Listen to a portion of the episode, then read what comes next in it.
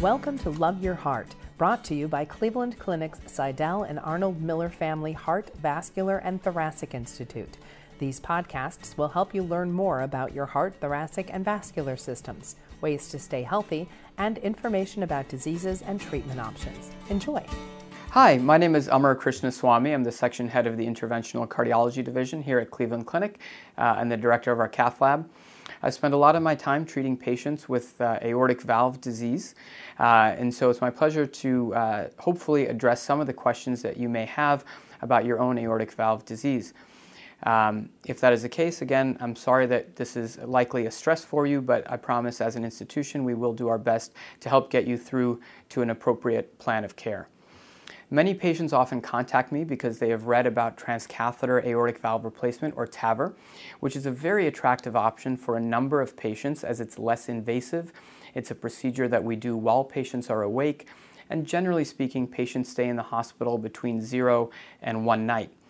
Uh, and so, as a treatment option, patients often ask me, Is this something that's good for me?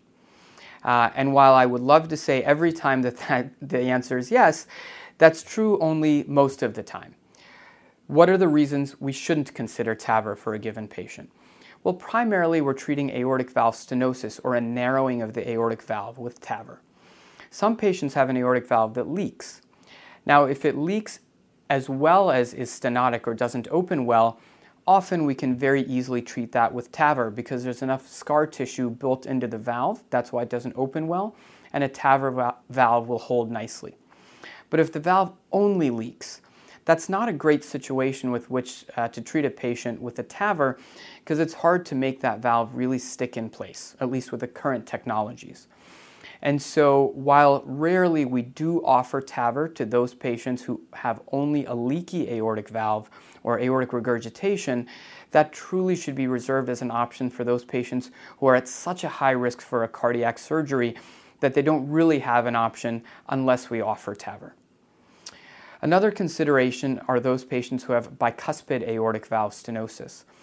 So we can often treat a bicuspid valve just as well as we can treat a trileaflet valve with aortic stenosis.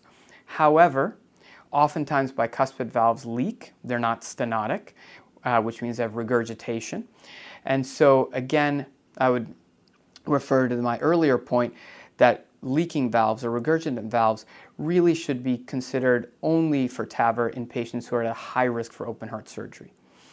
The other consideration, specifically for patients with a bicuspid valve, are that often those patients have a dilation or an enlargement of the aortic root or the ascending aorta, which is a portion of the aorta just above the valve itself. Oftentimes, the decision to operate on someone's aorta with a bicuspid valve is actually a lower threshold than if you just have a dilated aorta and a trileaflet valve. And so it's very important in patients with bicuspid aortic valve disease to analyze the aorta, and that may be a reason that TAVR is not in fact a good idea and rather surgery is preferred.